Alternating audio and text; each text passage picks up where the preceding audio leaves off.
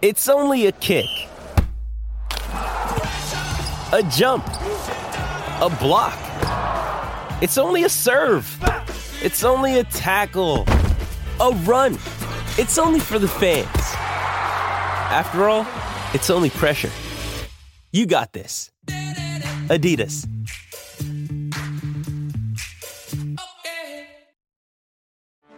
Get ready for the greatest roast of all time the Roast of Tom Brady, a Netflix live event happening May 5th.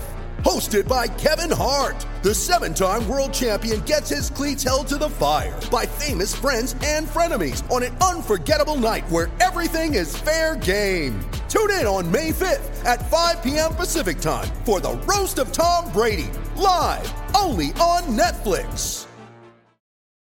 You ready? Showtime. On May 3rd, summer starts with The Fall Guy. Let's do it later. Let's drink a spicy margarita. Make some bad decisions. Yes. Audiences are falling in love with the most entertaining film of the year. Fall guy. Fall guy. Fall guy. That's what the poster said. See Ryan Gosling and Emily Blunt in the movie critics say exists to make you happy. Trying to make it out? Nope. Because I don't either. It's not what I'm into right now. What are you into? Talking. Yeah. The Fall Guy. Only in theaters May 3rd. Rated PG-13. Mother's Day is around the corner. Find the perfect gift for the mom in your life with a stunning piece of jewelry from Blue Nile. From timeless pearls to dazzling gemstones, Blue Nile has something she'll adore. Need it fast? Most items can ship overnight. Plus, enjoy guaranteed free shipping and returns. Don't miss our special Mother's Day deals. Save big on the season's most beautiful trends. For a limited time, get up to 50% off by going to BlueNile.com. That's BlueNile.com. Welcome to the Shutdown Fullcast. This is the podcast business. What's that business? Business podcast. Interrupting the show intro. Let's talk business on the No! What? Not talking business. What's happening? Talking about the Bucks. Tampa Bay? No, the Milwa- Buckeyes. Milwaukee? Ohio State, you fools. Not talking enough about the Buckeyes. Is there supposed to be music here? Uh, you know, like I figured if we were going to actually pay proper tribute to Ohio State, we would need to make them feel comfortable because I know everything else happened in college football this weekend, and as the internet's only college football podcast, we have to cover it all, and we have to cover it from the top, the biggest, meatiest piece of alligator meat in this particular gumbo, being LSU finally getting over the hump against Alabama and handing Nick Saban yet another loss in the mounting pile of high point losses that Alabama has suffered. Getting that fire Saban hashtag pumping on Twitter. It really wasn't people doing that. It was just it was just Tennessee fans mostly using the hashtag and like attempting to seed the internet with that, which What? which they succeeded. We'll get we'll get to that. Those The are Russian Saban- operatives. It was great. Tennessee fans became Oh. like Russian internet trolls for about three hours last night, and it was sublime. This is why I don't watch these games. they were high off beating Kentucky, man. they just decided to roll with it. Okay, we'll come back to that because I genuinely missed all of this last night. But, but I- Spencer, you have Ohio State music, right? this is Ohio State music. Okay, now I hear it. yeah, Now, now I hear the it. Bucks. Now it's gone. No, it's back. I hear Back you. again. Interestingly, I can hear With it the all Bucks! time. Wait, so Jason, you couldn't hear that when he was playing it? I hear Spencer hollering, and then I hear it sounds sort of like there's a Game Boy in the next room. Oh, this is great. This is like some Polar Express shit. Yeah, now we're cooking. the Bucks. Oh, no, no, don't play it more. We beat Maryland. The, the the lyrics and the um the passion of the delivery it reminds me of the Willie Taggart bus video. Let Coach Oh, T ride this bus. Yeah. Yeah! Bus. Yeah. Go Bulls! I need three years. Future notice to other employers. I need three years, not one and a half. That's not enough. Let Coach T park this bus. Yeah, it's going to take three years.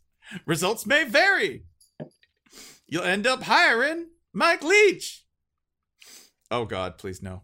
Anyway, we didn't talk enough about the Bucks, so uh, as I was alerted on Twitter by the most demure and humble fan base in all of college football, Ohio State, who, by the way, they're in the walls and they will find any possible crack to get through and discuss their beloved Buckeyes because they, uh, yeah,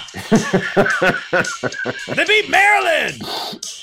That Maryland I like that the joke. and Northwestern. this joke we've had for about years about Ohio State fans that they re- reroute every conversation to themselves.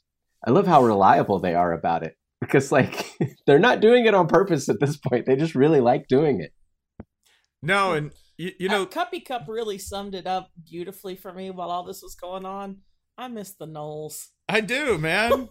I really do. Like at least Florida State, you know, I, I'd get you know like a good, consistent, you know, tone on them. With with Ohio State, it's always so cheated and emotional, you know. Which I don't know. It like I know everyone says Ohio State's invincible right now, but look at the schedule. You played Indiana, nine win Indiana. Ranked Indiana, That's right, and Nebraska. Not ranked Michigan State. Nebraska. I resent. Okay, I resent this joke not because the song is still playing, but because now we're actually talking about Ohio State. Why the fuck are you giving them what they want at the top of the show? The Spartans. We beat the Spartans. We could talk about Ooh, uh. Ohio's. Nothing bad. How about we talk gonna about? them. Let's talk about Ohio's best college The football Illinois player. What if we did that? Break contain. Joe Burrow. Oh, Yeah, that'd be Joe Burrow. Yeah, that would Yeah. be Joe Burrow. Yeah. So then we I can mean- talk about a, a pivot to a, a more exciting football team playing a more exciting game. I agree. Let's talk about him as. If you put that fucking song on again, I'm gonna stab you in the ear. Yeah! Go Bulls! With a knife, a big knife, cutting through a defense like my name is Chase Young. I'm not scared. Oh, I think she. All right, yeah, there, there. Just threw the phone across the room. Please note Chase Young plays running back now. He does running from the NCAA. That's right. That would be pretty good if it's like, no, you suspended the defensive end. I'm I'm the other one. This episode of the Shutdown Fullcast is sponsored by OtterBox for when you absolutely, positively have to throw Spencer's phone across the goddamn room. Just know that Ohio State's so generous that they gave the world Joe Burrow, and then let him go to LSU. Yeah, and, and and I mean, hey, that that that turned out well for everybody, didn't it? We all enjoyed Saturday. We all we all enjoyed seeing what seeing what Joe and the boys did. Did the big bad invincible Alabama. Saturday was so good that it overshadowed that orange Demogorgon showing up in Tuscaloosa. It truly did.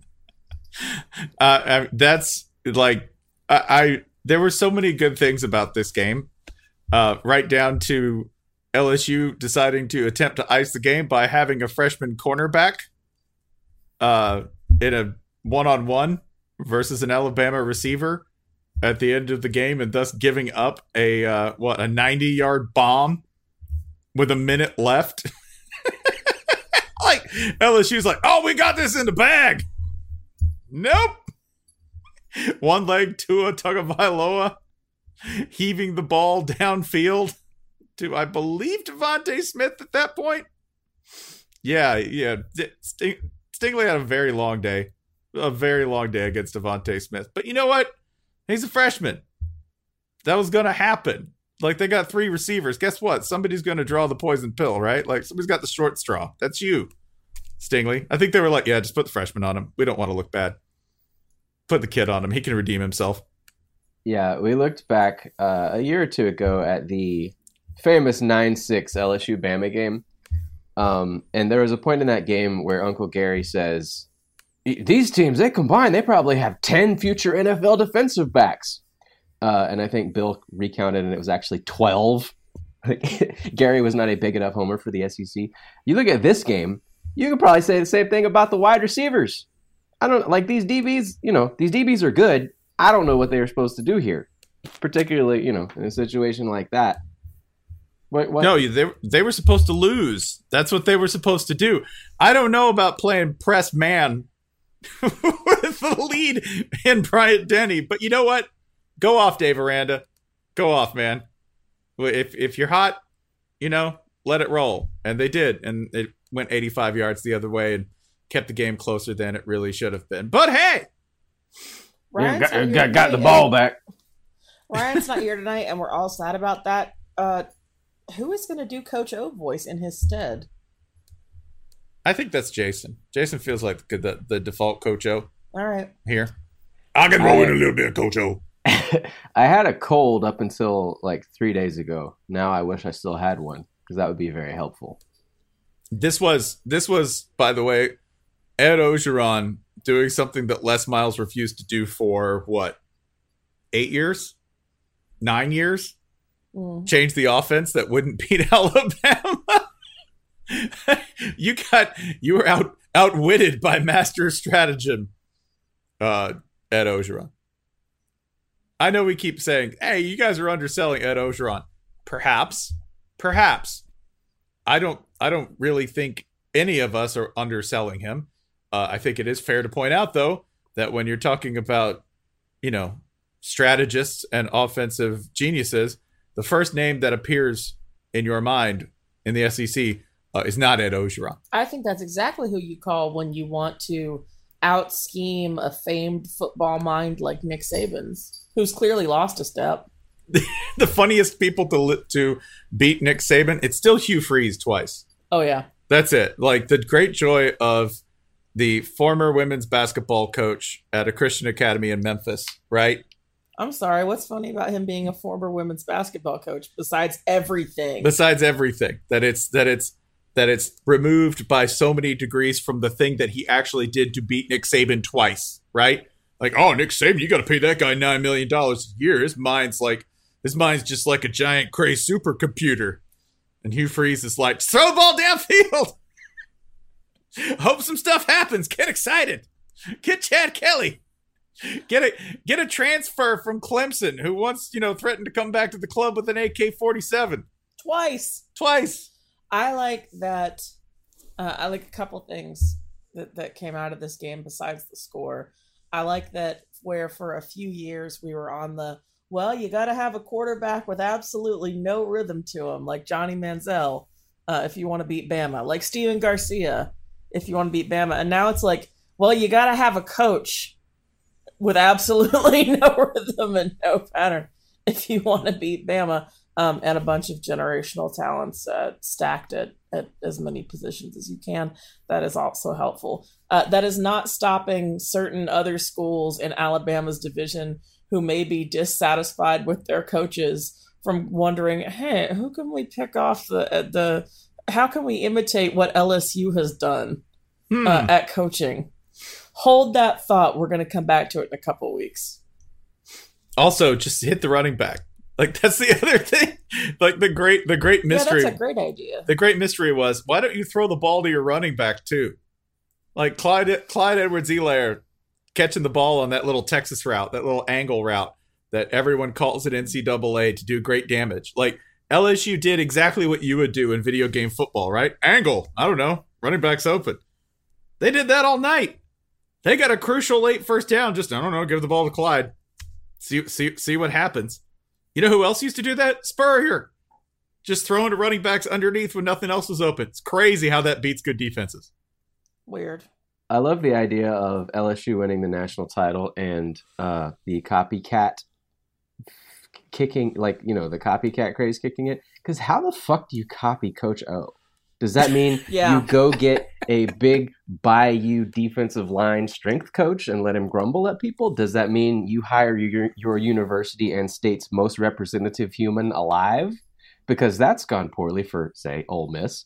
You know, like there could be a lot of lessons to take. Do you go get a former failed head coach who had a great run as an interim and suddenly became like, you know, very good at connecting with people after being like the worst person alive at it? Like, what lesson do you take from the incredible job Ed Orgeron has done at LSU? You know what I mean? Mm. Th- there's a lot to think about, I guess.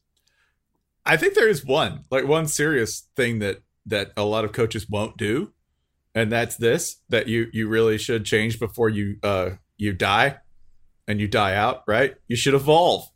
That sounds crazy, but that's something that coaches don't do because they're so reliant on what has worked for them in the past. And the guy who, in this case, is Ed Orgeron's real mentor is Pete Carroll. And when Pete Carroll came to USC, he changed the way he did everything because he was tired of losing.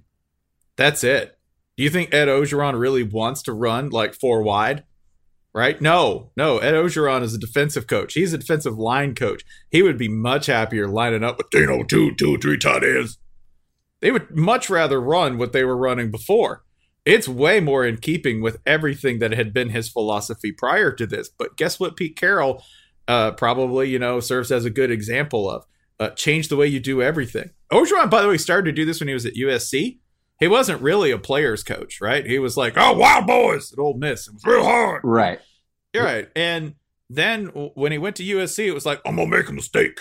You know, yeah, they- yeah, yeah. They they were doing like uh, like cookies after practice and all that type of stuff. No, they got them Popeyes. they got them Popeyes after one game, right? I got everybody Popeyes. Yeah, you got them. that's- They got them all the snacks they could want. It's just, I feel like there are a lot of lessons you could take from how this has gone that wouldn't really be the lesson. I, I guess the other is also it, it's nice to have four million dollars to spend on you know coordinators. That's It's- it's that's all- that's a good lesson to take. I'm just extremely excited, no matter in which direction they run, to see as many administrations as possible uh, run with this notion to the furthest possible extent. I and Because, you know, scooping up Saban assistance back when you were trying to copy Saban worked out so well for most of the schools that tried that. also, wow, Steve Sarkisian in a big game, forgetting the run until it was too late. Who knew? Hey, speaking of uh, watching coaches we love to watch make a whole bunch of weird decisions in late big games, Oh, go on. row the boat! Row the boat. That that'd be undefeated Minnesota. In your face. Just splashing, splashing happily on the lake of success. Beating Penn State, uh, in yet another game because all Minnesota does is play, you know, exciting tight games. That's that's it. Doesn't matter who they're playing, by the That's way. nine Minnesota to you, sir. Correct. A, a team that uh, yesterday finally showed that if you want to be successful, you have to play Georgia Southern early on, right? You have to play South Dakota State. You have to play the giant killers so that you can ensure that you are not a giant to be killed. Oh. That's the key, y'all. They, you know, play San Diego, play uh, San Diego State, Oh, the. San Diego State uh, Jack Aztecs We're doing great. the South Dakota State Jackrabbits took them to a 28-21 nail biter. They almost lost to Georgia Southern, who must be a great team because they beat Appalachian State, and Appalachian State just beat South Carolina this weekend. So, and South Carolina beat Georgia. I brought it all the way around, didn't I? James Franklin has one of the most memeable sideline reaction faces in the game. But I gotta say, in yet another triumph uh, for this program over the Big Ten, Eli Drinkwitz has some of the best on camera facial expressions when the game is not going his way that I've ever seen in my life. Eli Drinkwitz has a face that He's like that pain scale at the doctor. He makes all of them at once, though. his face immediately defaults to do what? Like that's it. Like immediately, like He looks do- like a mime. Yeah, do what? Huh? what y'all he- say? He kind of does this like podcasting is a visual medium, so you can't really see what I'm working here with here. But he kind of does that. You know how the brontosauruses in Jurassic Park kind of like swerve their necks, their necks kind of curiously. Yeah. It's almost like he has a go-go gadget neck that he can just kind of go with, and he does it kind of from side to side like a large flightless bird. Anyway, great addition. Uh, he, uh, I, I was very fond of, of watching him last night, even before uh, they whooped up on South Carolina in Columbia. I'm just happy that we got to the point where I've managed to figure out how we could get a transitive win by Minnesota over Georgia and thus get them in the playoff over Georgia. That's done. Georgians don't row their boats; they pay people to do that. It mess up. It, it, it would callous my hands, Scarlet. I think the Georgia version is tow the boat. if PJ Fleck if PJ Fleck takes the Georgia job, that's how he's going to adapt it. Tow the boat. Tow the boat. See, it worked. I got an F950 now. Isn't that what you guys do? They make those, don't they? I'm PJ Fleck and oh I'm Southern. Oh my Southern. god, PJ Fleck doing truck commercials. I need this, Lord. If you want to know, by the way, what what Minnesota like why Minnesota is good, it's because they do things like this. They they really like.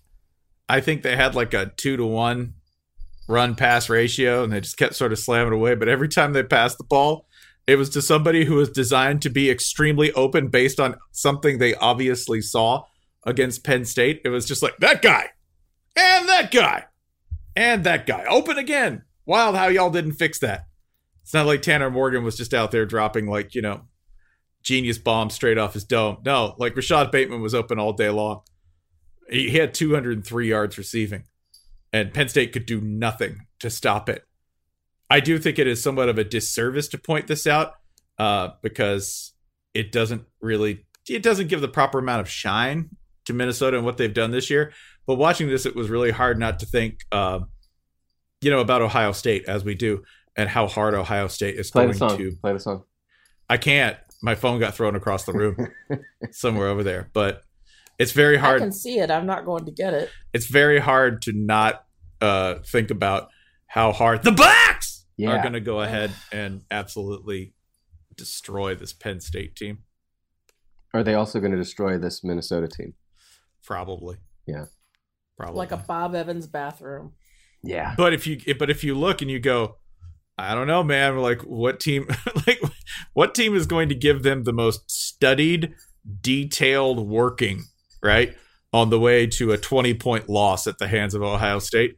It's probably Minnesota. I don't see a team that's really playing as well or as disciplined. Like they're just going to stick to the plan no matter what happens in the game. And the score is going to be lower than you want it to be, Ohio State, which, you know, you probably want it to be like 70 to 10. But sorry, you're not playing Maryland. Yeah, I have no idea what to make of Minnesota at all. Uh, They're just a, like they're a very together team. Like if you watch them, they don't they don't make mistakes. They don't, you know, They like don't it's make all mistakes, and they capitalize on mistakes made by others. I mean, they're they they're very buttoned up. They're very organized. maybe at this point in the season. I guess most of my Minnesota watching has been this game and then the first three games. they made Oh. mistakes in those games. They made many mistakes in those games. But they're still going to stay at the same gear. It's not like it's not like they take big wild swings, right? Like the team that takes big wild swings is like Penn State. The team that actually takes big wild swings is Alabama. Like Tua didn't really complete a whole lot of passes. Like I think he was 21 for 40, but all but he had 400 yards. Like they just took nothing but haymakers because that's the only thing that Alabama was able to hit consistently. That and you know Steve Sarkisian forgetting he had a running back who couldn't be stopped. Yeah. Go figure. Former number one running back recruit. Those are easy to lose track of from time to time. Mm. Oh, this guy! Crap! Give him the ball. So uh Minnesota the uh I think this week they'll be a little bit easier to rank. Last week it was like, I don't know, put them anywhere between 13 and 20. It does Sure. But this week, sure, put them, you know, I don't know, 8. Fine. Yeah. I was looking at the uh I, I- I cite this a lot, the Massey computer composite. It's not the Massey ratings that were in the BCS. It is a collection of basically every computer rating. I was looking at the standard deviations, like which teams do the computers most disagree with each other on. Uh, the most disagreed upon team in the current top 10 is Minnesota, where the computers rank them everywhere between 2 and 20. Quite a span. Uh, that sort of segues, segues into Baylor, which is an even more confusing team. And I was trying to figure out if this is the most confusing team that uh, in recent college football memory, and I think it might be. Um, using that same metric, that standard deviations metric, uh, Baylor Baylor's ranked in the computers between three and thirty. Sure. Uh, yeah. In uh, in SRS, a stat I cite a lot, they're 20th against the 78th best schedule. Previous undefeated Power Five teams with disparities this big: 2015 Iowa, 2014 Florida State, 2006 Rutgers, and that's it for the entire in this entire millennium. Uh, those teams all their postseasons went great, all of them. They didn't, but like, what the fuck do you do with Baylor? it, it the, the the other thing I was looking at here is um, over the last 20, 21 years, the undefeated power conference teams who've ranked outside the top 10 in the computers at this point in the season, you have 2012 Ohio State, that weird bowl band team, Yeah. 2019 Baylor, and that's it. So like five one score wins, two multi overtime wins, all against nobody particularly awesome, but they're undefeated, decent at defense, two or three really good wins. I don't know what the fuck you do with this team. Um, y- I think you do with them what people have done since time immemorial in the polls. Ninth. Sure. Ta-da! Ninth. What does that mean? If I put them at nine, nothing. It means, oh look, you're top ten, just barely, just barely. Also, that way we don't have to consider you for a playoff slot. We might. If they beat Oklahoma, then what? Then then what? Oh, if you beat Oklahoma, well now you've obviously done something that indicates real quality. yeah, but So I can move you up to hmm six. look who just almost beat Oklahoma. It's not it's not that hard, apparently. You you disrespect the name of Brock Purdy on this podcast one more time. One more time. I mean, shout out to Iowa State for going for two, by the way. For dying as champions, for Like a boss. for living living as as Vikings, going down like heroes. Very, very, very bored Vikings far away from water. what are we gonna do with this boat? I guess we're stuck here. so yeah, uh, Baylor. Um, whatever happens against Oklahoma, hopefully it's decisive. I guess because I, I I don't know. I'm tired of trying to think about what you do at this team. They would be uh, SP plus would have the S ampersand P plus would have them as an underdog to four loss Washington and three loss Yeah. UCF, a non-power team. This is an Mhm. undefeated Big Twelve team. And like I, I really don't know if we've ever seen anything like this. Yeah, if you that's it. if if you did not watch the end of that game, the OT, um, it was nine nine going into overtime. So that's how you know they're a quality team. Again, Baylor, thanks for giving us no data. Like, hey, tune in, you got some time. Watch Baylor. They don't believe in TCU. science. Haven't you seen those fools in Yeah, Texas trying to that rewrite our textbooks? That explains a lot. Yeah. Yeah, if not by sight, then by faith. Yeah, that explains how you get to nine nine. Right. Also explains the shiplap craze. Yeah. It's- it's all them sliding doors to let the spirit in. All them barn doors. It was 9 9 going into overtime. If you did not see it, uh, just a series of wild, mostly random pass completions keeping this game alive. The whole time you could just see Gary Patterson going, just make a bowl. Just get to a bowl. Just give me back to the Cheez It bowl. Back to that cheese it. God damn it. They got they got cheese it pizza now. I can eat it and sweat. Then I can order another one and I can use it as a napkin. Give me the big wet pizza. Someone actually in uh, Banner Society Slack, uh, th- Holly, I, I shouted out Banner Society first, by the way, on this Hey, episode. look at so that. You We're- did. Look at that. We're chasing Bud. We're all just chasing Bud. I'm the best promoter here currently. I agree. in our in our Slack on Saturday, uh, Joka Strength ha- did break down a Cheez It pizza review for the group, and oh, uh, what? yeah, there's a, well, there's a Cheez It pizza now. Oh no, we Yeah. have Oh, strayed no. so far from the eyes. I of believe it's Pizza Hut. Not that that's a surprise, but uh, no, no, it's really not. yeah, it, I don't think The I'll be Taco trying. Bell one. of pizza. Yeah, It's not. Yeah, Maria Taylor telling me it's not college football without the hut is kind of like saying, you know, hey, it's not college football without Notre Dame football. It's not, and that's just one of many things wrong with college I think.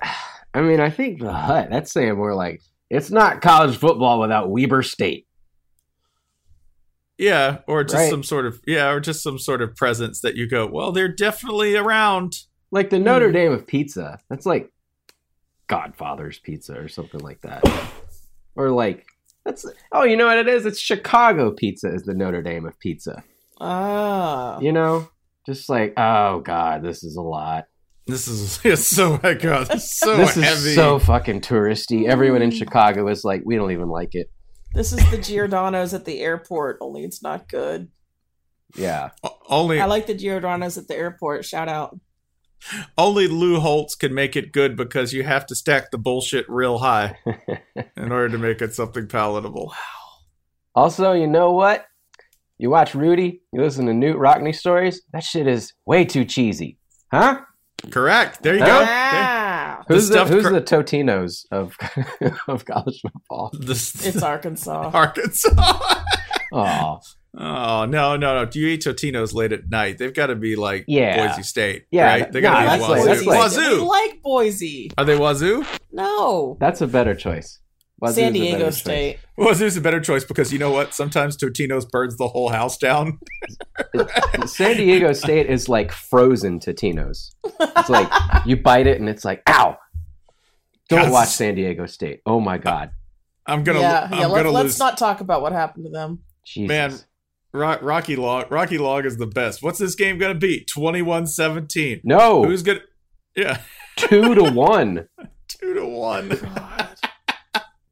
What's it gonna be? It's gonna be a win. You're gonna hate me.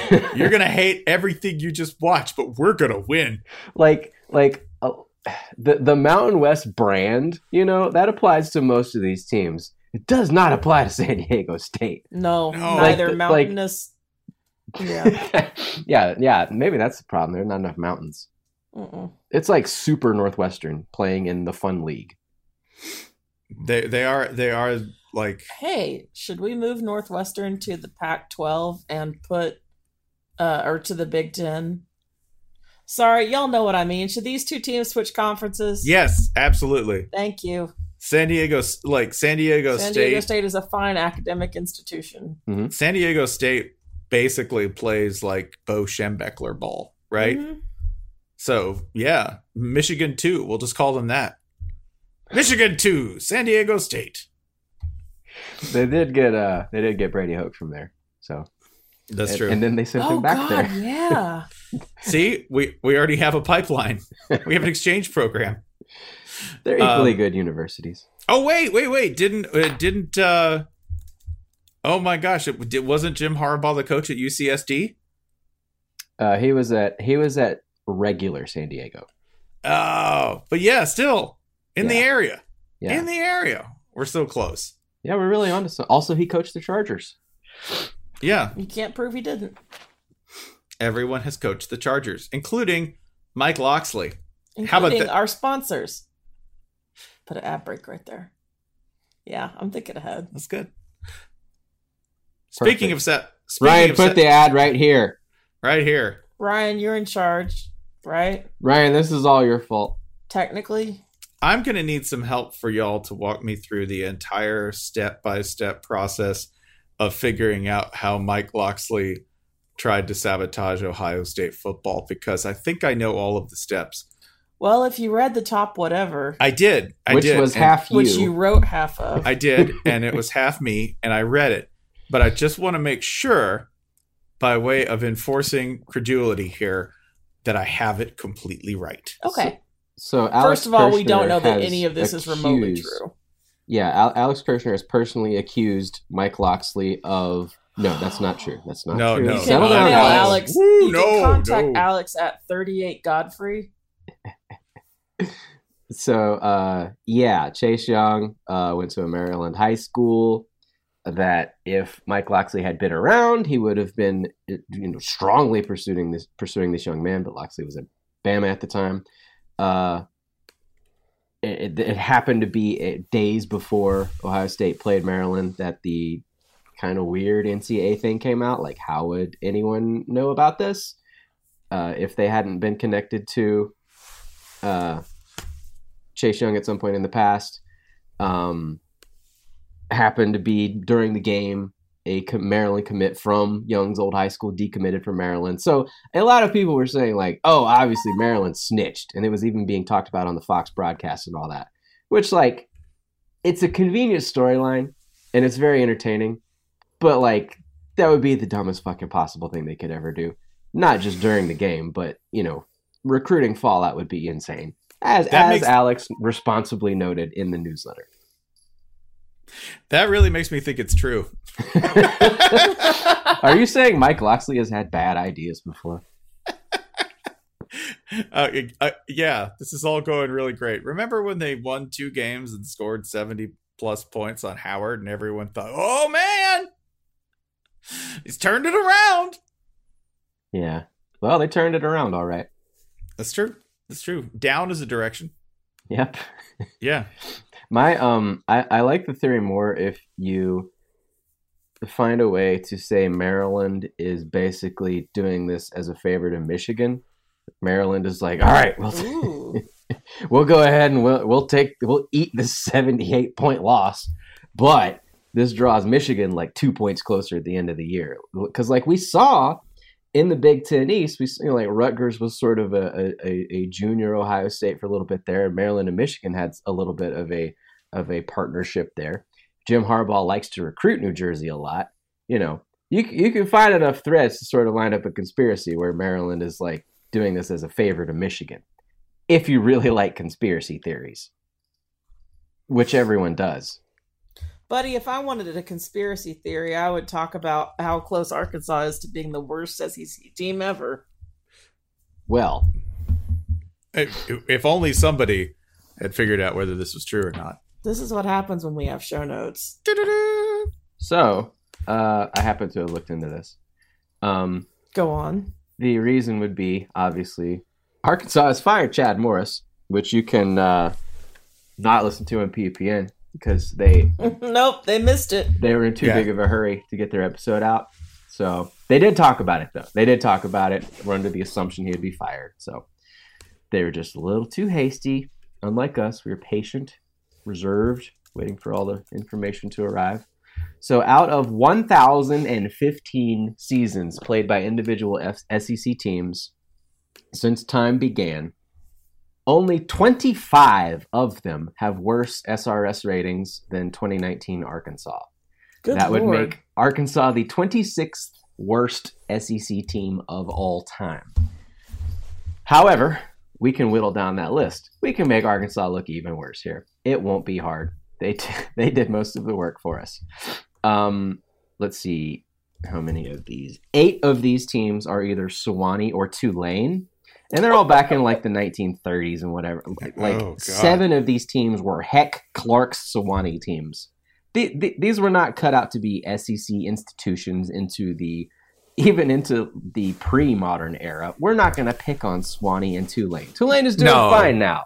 No, and like Sewanee had Sewanee had players who were missing games due to like pleurisy and trench foot, right? Like Yeah, I missed I Sewanee's missed heyday was 1899. We're not going to pick on Sewanee. Uh, we are also not going to pick on Vandy. So there go another seven of the 26 worst teams in SEC history. because SEC Vandy is here just like so teams like Arkansas can cheat off their paper, right? Like they're not actually here to compete. That's not fair either. So so we've cut this list uh, mostly in half. Arkansas is now one of the oh I don't know like 13 worst teams in SEC history. Uh, we're going to take three more teams off the list. They're disqualified because they actually won multiple FBS equivalent games, unlike 2019 Arkansas, uh, who one of their wins is over an FCS Portland State that suffered far worse losses to Idaho State, Montana, and UC Davis. Arkansas, you do not credit, get credit for being almost as good as Idaho State. So off the list are uh, Rich Brooks' 2005 Kentucky, Carl Voyles' 1947 Auburn, and Jackie Sherrill's 2003 Mississippi State. Woo! It's a spicy blend. Next up, 1948 Auburn misses the cut because, unlike 2019 Arkansas, 1948 Auburn didn't lose to any non power teams and had a better win percentage than 2019 Arkansas. 1948 Auburn, you are not the worst SEC team of all time. Congratulations. Now we're down to one, two, three, four, five, six, seven.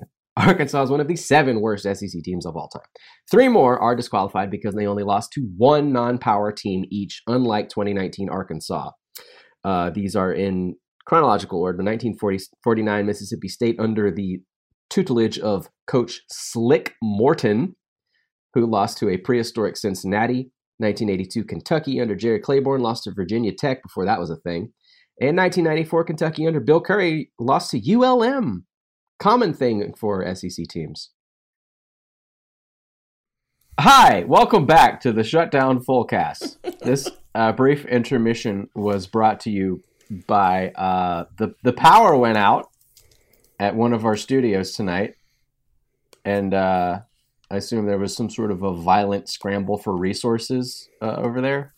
Mhm. Yeah, uh, I had ore, but Spencer had sheep. Mm-hmm. Mm-hmm. Uh, so we decided to collaborate. Yes, and all crime was legal for 45 seconds. 45, 45 sweet seconds. How much crime could you do in 45 seconds, like from where you're sitting right now? Like Nintendo Super Toy Run style, yeah, from where I'm sitting. from where I'm sitting. Well, I kill you. You could kill me, so that's a big one. Murder right there. Yeah. Uh, I th- I mean, I think if I hustled, I could make it to a neighbor's house and like enter their house and not. I mean, there wouldn't be time to do anything but that. But that is a crime. Mm. That's, Yeah, it's not the- a big ticket crime. If the purge were 30 seconds long. and happened at random, and like most Right. of the time, you're like, "Oh, I was asleep." God, what a treat that would be. God, that'd be so good if you were just like, wow, man, I didn't really think I'd enjoy Fort Knox, but I'm glad I'm here today. It's crazy. The purge is now on 30 seconds. I mean, man, that's a lot of workaday security guards and whatnot who have just been waiting to take it out on somebody. Yeah. Yeah. Imagine if the 30 second purge happens when you're like in gridlock traffic. Yeah. Oh, That would be exciting.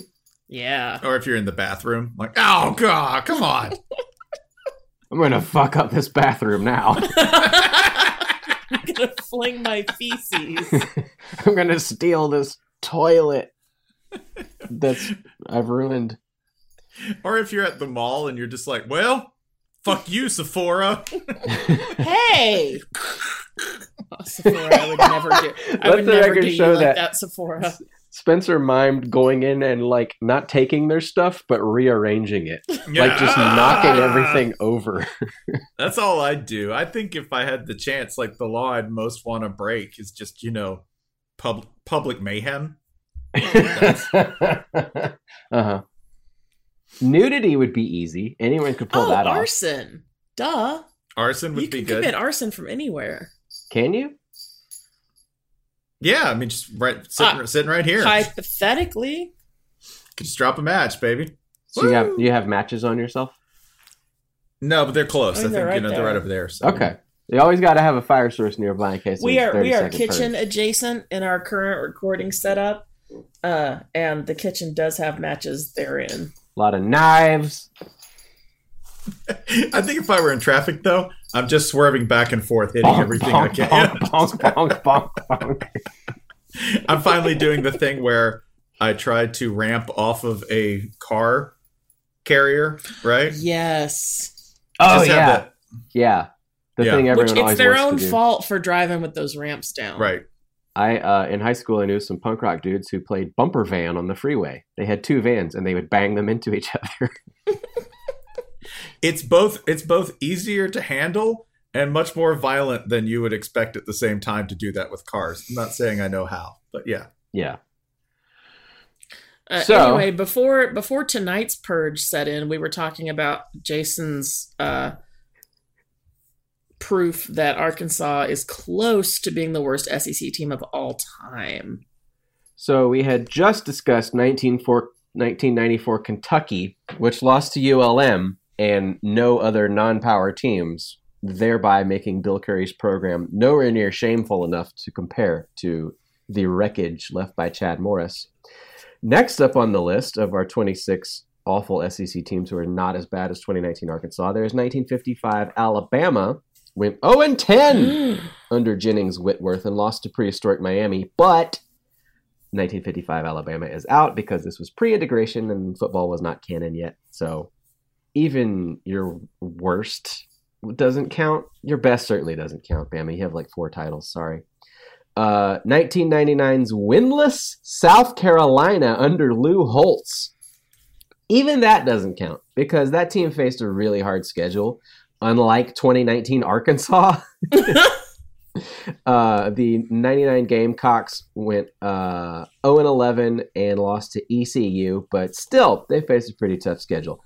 We are down to two out of 1,015 teams who have ever played SEC football. Two. One of them is 2019 Arkansas. one in ten uh, on course, let's say, for one in ten against FBS teams. Yes, I'm assuming they lose to LSU.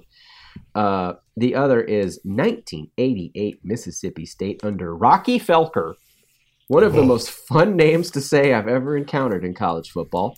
It sounds kind of dirty. He already sounds like a curse or a profanity. Rocky Felker. this is a program legend. He's one of their most beloved quarterbacks and players ever, and like he, he constantly goes away, gets another job, and comes back. I think he is still on staff as like a, a, a, the player personnel director. This team went one in ten against a not difficult schedule. Would be by SRS a two point underdog to 2019 Arkansas. Lost to Memphis, Southern Miss, and Tulane. Ooh. And you could still argue Arkansas is worse because, like, either Memphis or Southern Miss, I didn't make a note, was a 10 win team. Not that shameful. Meanwhile, Arkansas, same 1 in 10, has lost to San Jose State in Western Kentucky. Uh, Western Kentucky is fine, San Jose State is bad. So, Arkansas, are you the worst SEC team of all time? The answer is possibly. Probably. Yeah. Yes. yes, it's you. I, I think it's a call you can make, man. Just go ahead. If you, I mean, probably. Yeah, just do it, man. Just, just go ahead. I, I see no I see no problem with going ahead and saying that this is the worst team because it, if you look at their schedule, like there's there's a moment where you can see them give up. is it There early is. in It's the a first very- half? There's a very clear moment where you can see the team completely lose the will to live. It didn't happen after San Jose State. It really didn't. You know, they lose to San Jose State, and that's bad. But I think everyone at that point said, maybe, maybe that's just an aberration, right? Maybe that's a one time thing. Maybe that's just, I don't know, that's just a big pothole, right? There's potholes on the way to smooth roads ahead. That's that's just one particular. I don't think anyone said all this. No one said this, but maybe they did because Okay. they go on to put up a really good fight against Texas A&M. If you'll remember this, this game came down to like Mhm. the final possession uh, of the game. They played really well in a 31-27 loss. And I think I remember thinking and watching, hey, you know, they haven't given up. Still going. Still still I don't know what what Chad Morris motivational phrase do you want? He's got them all. Like he's pretty much second only to PJ Fleck in terms of mantras, right? They, they kept chopping that wood, right? They kept punching that cow. Mhm. They kept, you know, they kept headbutting that building. All you got to do is headbutt that building. It'll go down. Kept mining that asteroid. keep, keep rocking that Felker. All right. Fucking that animal cracker. Yeah. They they managed to do that. Then they went and they lost 24-20 to Kentucky, and then that's what broke their will because the next the next four games are all whoppers, right? They go they lose a close game to Kentucky 24-20, and that's what breaks their soul because from that point on, 41 point loss to Auburn, 41 point loss to Alabama, a 30 point loss to Mississippi State, a team that had not scored over 30 since their opener, and then the backbreaking loss to WKU at home. At home. So I- think there's an Kentucky. even darker way to look at this. Like back in week one when they were barely beating a deeply mediocre FCS team, I remember Yeah. Bud uh, came into our Slack room and said like, "Hey, did Arkansas get uh worse somehow?" and we're all kind of like, ah, "Shit, I guess maybe they did."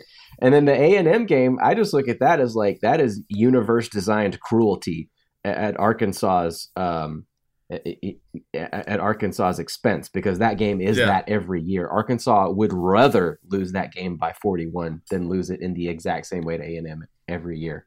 So like that as the aberration is the cruelest possible aberration. Yeah, I maybe that's even worse. Yeah. By the way, uh, fun fun question: Who wants this job? Like anybody? Anybody? No, Mike- thank you. Mike Mike Leach maybe? Let's see. No, no, he he ain't doing that. I mean, I don't know. No, I don't know no. what like I feel like he could do better. I mean, and I don't even feel like that's crazy to say. I mean, we kind of know he could do better. Do you, does he want to get fired again? that's a good. That's a good question. As you go, do I do I really want to like put the goods on the line for this? Because because he could just stay at Pullman and be okay for the minute, right? Sure. Yeah. I. Yeah. Uh, I mean, there's like the usual list of local native sons that gets tropped out, trot, trotted out. Um, Gus is staying put unless, Darren unless he's fired or extended. Darren McFadden. Sure. I think he's ready. Sure. You'd be scared to fire him.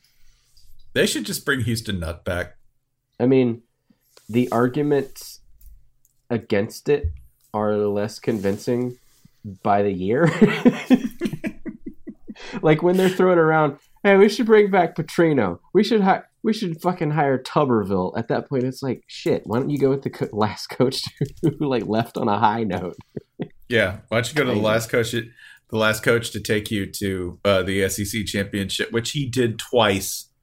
By the way, don't ask what happened there. It's fine. They got there, and that's really all that matters. The 2000s were weird. Okay, Yeah, they were they were very profoundly weird. the early 2000s SEC was horrendous. But There's a lot of there's a lot of there's a lot of flat bill hats and Houston Nutt SEC championship game appearances back there, and you don't want to look. you really don't want to look. it, like somebody threw out Bryan Harsin, who had, who's been at uh, Arkansas State. I don't know if that's helpful, you know. I don't think it is. or maybe you go get Arkansas State's current coach, uh, but you don't like to acknowledge that they exist. So how are you going to do that? We thought we'd get relative unknown Blake Anderson. That's what they should say. Like, we're going to get this total novice, Blake Anderson, who's never coached anywhere before. Never been a head coach before. Just deny it completely. Hiring Otherwise- former head coaches has gone poorly for us. So Uh, otherwise, you just do the what? You just do the you just do the exchange where you go from Auburn to Arkansas and put Gu- Gus Malzahn home, right? Because I don't know, he allegedly loves that job.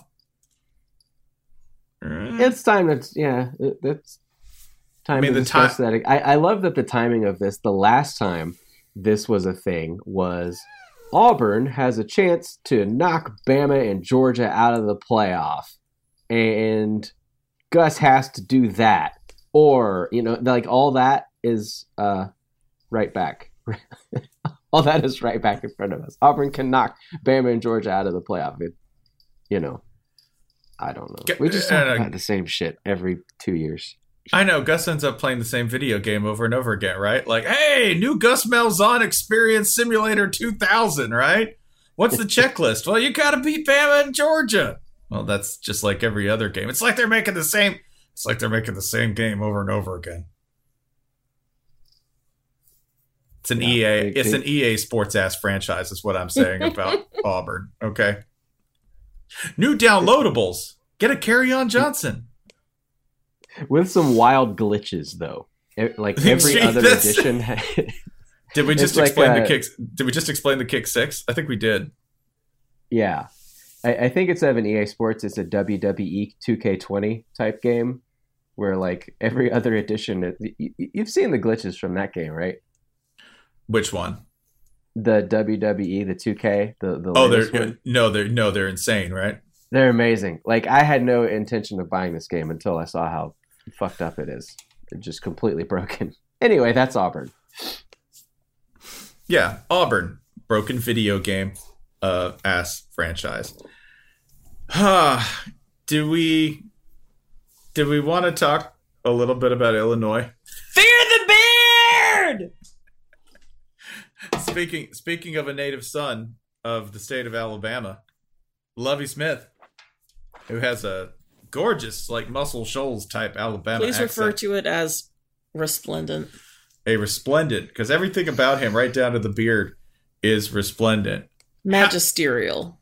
Was Illinois heading for a painful loss? Yeah, yeah, that's not new. What's new is that they didn't, i.e., they they managed to come back by scoring 27 points in the fourth quarter against Michigan State, a team that I don't know. How would you describe them offensively? Limited. That's a ni- nice, nice way to put it. Is that yeah? That's a polite way to put it. Uh, they they did not have any method of responding, and they lost to Illinois, who I don't know. Let me count on my fingers here. Bowl eligible. Bowl eligible. I Let's go ahead. I did. Let's go ahead punch that red box bowl ticket. if you want an extremely good uh a- extremely good collection really of joyful noises uh, about illinois football's weekend go download the hurry up episode of papn that dropped this sunday november 10th Yeah, a bannersociety.com production, by the way. very PAPN. good buddy proud of you Yeah, one of the fine podcasts we offer on the internet's greatest collection of college football content, community, and commentary. And combat. Combat and kombucha. ew No. speaking of speaking of speaking of things you thought went bad that came back all the way around and are good again. Illinois football. Yeah, no, I'm I'm floored that that happened because I thought that was I thought that was dead in the water. I really didn't think they were going to be able to do anything there. I thought Lovie was finished. lovie was counting on that and you know what i was about to say he forgives you but you know what he doesn't because you're a son of a bitch Shouts out to their social team for showing the team and uh, the coaches bowling after the game, saying, "Hey, got to get a few frames in." Nice. Yeah, which also, you know, super Midwestern way to celebrate, right? Hey, we won a football. Let's go bowl. the kids will love it. Kids will love it. It's a great idea. Let's take them Leave, bowling. Get leave the wife at home. It. See, you leave the wife at home. You go to the, you go get a couple of frames, right? Yeah, I tell you what, you know, you down a couple of strikes, down a couple of pitchers, feel pretty good about life. Got to take care of yourself, is what I'm saying. Fellas, we're taking a big trip to Nashville. I never been that far south before. Maybe I should get a seersucker suit. is nashville tropical Why is that the best question to ask? Is it El Tropical? As they say. If that's basically the equator, right, Jan? I think I, I think I'll just leave my shirts at home. Probably don't even need to pack shirts if we're going that far south. Are we doing it for cash money and the nine nine? uh, that's that's uh that's just me basically getting short and going. I I, I don't know, man. Illinois is good. Life life can't get any weirder than that. And the next week it will somehow, because this is the point where the season really starts to take off. That was, by the way, the overarching lesson of this was I thought, you know, hey, it's been a pretty good season. It's been pretty nice so far. I'm good. Yesterday I was like, oh, it was great. Oh, that Oh, was, yeah. that was the best solid slice of like good nonsensical college football fun I'm going to get for a while. Thank you said it, Polka.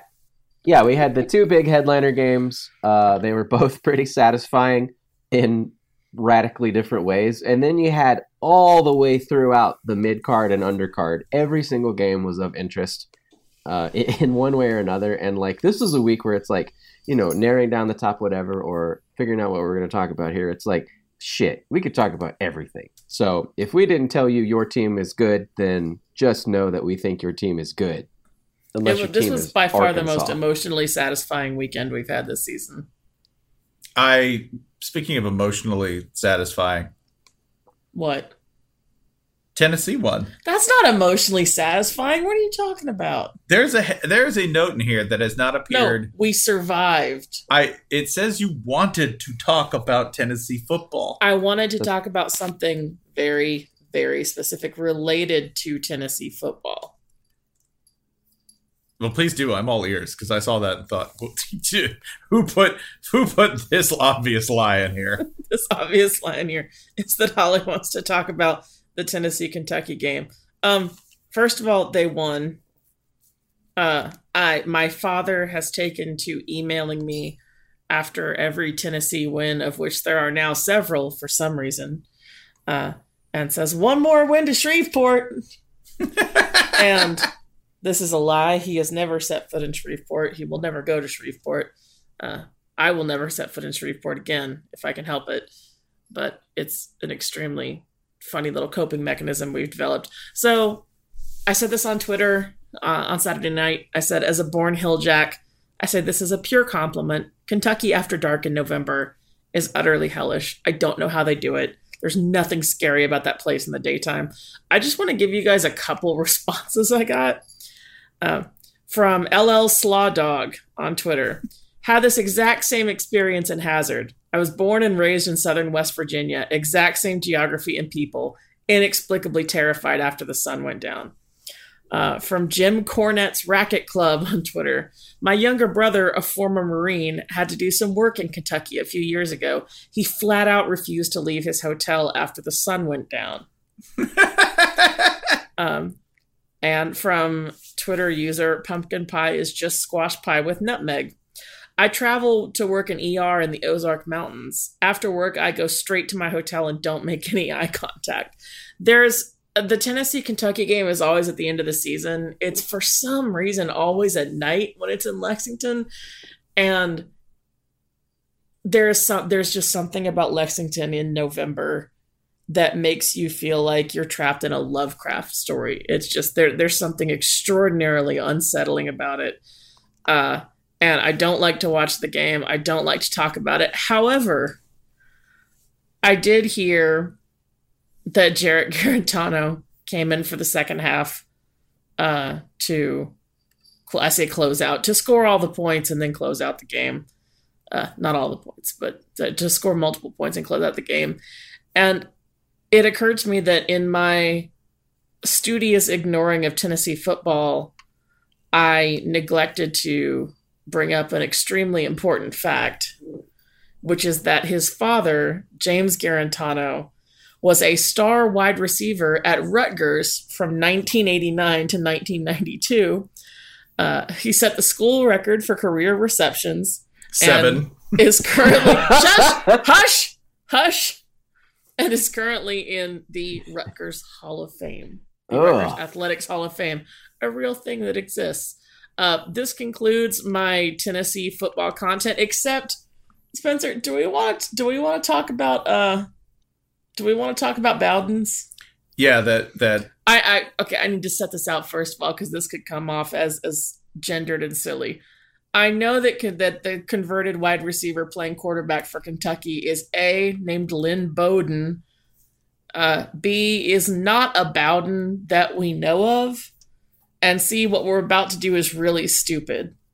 But every time I think and see Lynn Bowden's name pass, I just think that there is some black sheep of the family, some like rogue member, rogue offspring of the Bowden family who decided that though being a woman and being a member of a family that excels in coaching and not on the field has decided to break the mold, has decided to not only play men's football as a woman, but has decided to buck the family tradition, put on a helmet, and become an actual star on the field.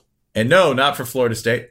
No, not even for Samford, another Bowden connected family institution. No, she's decided to do it for the Kentucky Wildcats because Mark Stoops is the only one who sees her dream and understands. This kind of led me to this weird thing now where you've you've said this so many times, and now every time I see Mark Stoops on the screen, I think about he's like him being like, "Hey, hey, Lynn, you know, up here in Ohio, we're we're pretty Ohio adjacent, you know, up here in Lexington, and and that makes us forward thinkers about a lot of things. And here I am talking about the Buckeyes again. Uh, but yeah, it, it has made me see Mark Stoops on screen and imagine him as like this extremely emotionally in touch dude Yeah. who's Hey, like, I see you. I see you in the way that they don't, and I know that you can lead this team. we got enough Ohio in this that we were first in flight, and we're going to be first in the fight to get you on the field, Lynn. Anyway, maybe if they'd actually had uh, a lost daughter scion of the Bowden family quarterbacking them, they might have beaten Tennessee, but they didn't. Did you know? Lynn Bowden, by the way, is awesome. Just joining in like the Benny Snell, the, the Benny Snell straight line of like really good, under respected, underreported Kentucky running backs. Let's get that clear. The I would like to report. person- I would like to remind you all again that I picked Kentucky to win the East this year. Do not at me. it was a it was a big pick, man. Like I'm thinking the same thing that I thought when Iowa State went for two. I'm like, yeah, go big. Just get it over with early. Either it's gonna hit or it won't, man. Hey, we talked about Tennessee football. I do have a, a prediction that I think did we all not just call Clay Helton finishing eight and four at USC, making things as awkward as possible? I'm pretty sure we called them going 0 and 6 to start the season. Okay, yeah, but once that was done, Yeah, I think once- y'all had him going 0 and 12. I definitely had 0 and 6. And I couldn't really like I couldn't really sit there and depend and bet and know that Kedon Slovis was actually going to I don't know, do the like in the list of weird things that's happened this year, their third string quarterback coming in and bombing on Utah, right? For three quarters straight.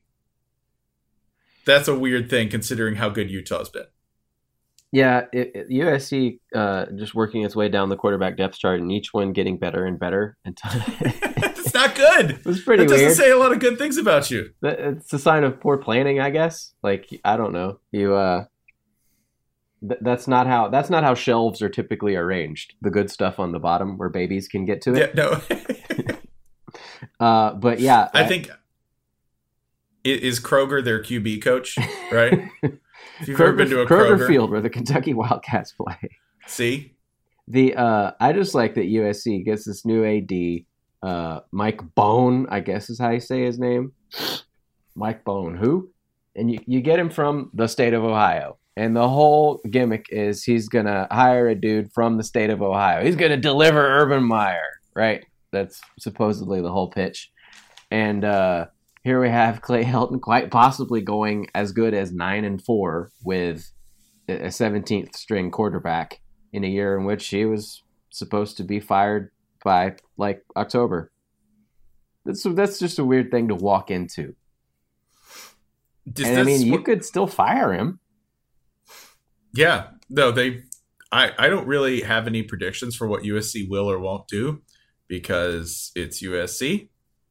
Not saying that they're capable of. I'm not saying they're they're not capable of firing him. I'm just saying I'm not capable of predicting any way that they make decisions. Yeah, yeah. I, I Luke also- Fickell, USC head coach. That's what I'm calling.